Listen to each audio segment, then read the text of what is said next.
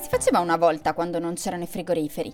I più anziani tra di voi sapranno dare diverse risposte. Si conservava sotto sale, si affumicava, si fermentava, si usava il ghiaccio. Sì, ma il ghiaccio chi lo teneva?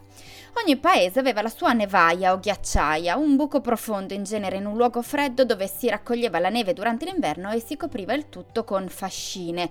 Avete mai visto un luogo come questo? Vi ci porto in questa puntata invernale di A Spasso nel Weekend. Bentrovati, da Marta Zanella.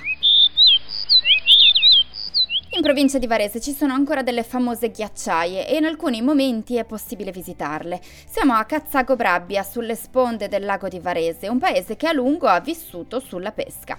E proprio per conservare il pesce appena pescato che furono costruite queste ghiacciaie sulla riva del lago. Sono tre edifici curiosi in pietra a pianta circolare praticamente a forma di trullo. Furono costruiti alla fine del Settecento e utilizzati fino all'inizio del Novecento. I fabbricati profondi oltre 10 metri dal livello del terreno emergono per la sola porzione utile all'accesso.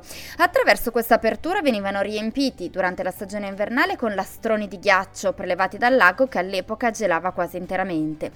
Tramite l'accumulo del ghiaccio gli abitanti del luogo avevano la possibilità di conservare pesce e altri alimenti a basse temperature per lungo tempo sono state di proprietà prima della cooperativa dei pescatori, poi dalla parrocchia di San Carlo e poi cadute in disuso dopo l'avvento del frigorifero sono state acquisite dal comune di Cazzago Brabbia che le ha restaurate e riaperte al pubblico all'inizio del nuovo millennio.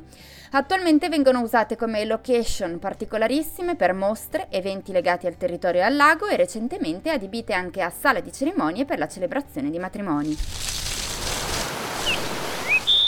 Sull'apertura al pubblico però c'è una nota dolente, perché se l'area delle ghiacciaie è ad accesso libero, non è semplice capire quando poterle visitare all'interno, perché l'apertura è affidata a volontari e quindi è necessario telefonare al comune per sapere se le troverete aperte.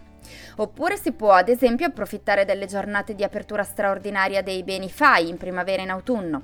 Se invece le trovate chiuse, alcune aperture sono state riparate con dei vetri in modo da permettere di poter guardare dentro. Se volete, una volta arrivati fino a qua, proseguite la passeggiata scendendo verso il lago arrivando a un piccolo porticciolo e poi continuando da qui si può fare una breve passeggiata lungo un sentiero che si snoda nel bosco che affianca il lago. E con il racconto di questo angolo particolare di Lombardia vi do appuntamento alla prossima settimana. A risentirci da Marta Zanella.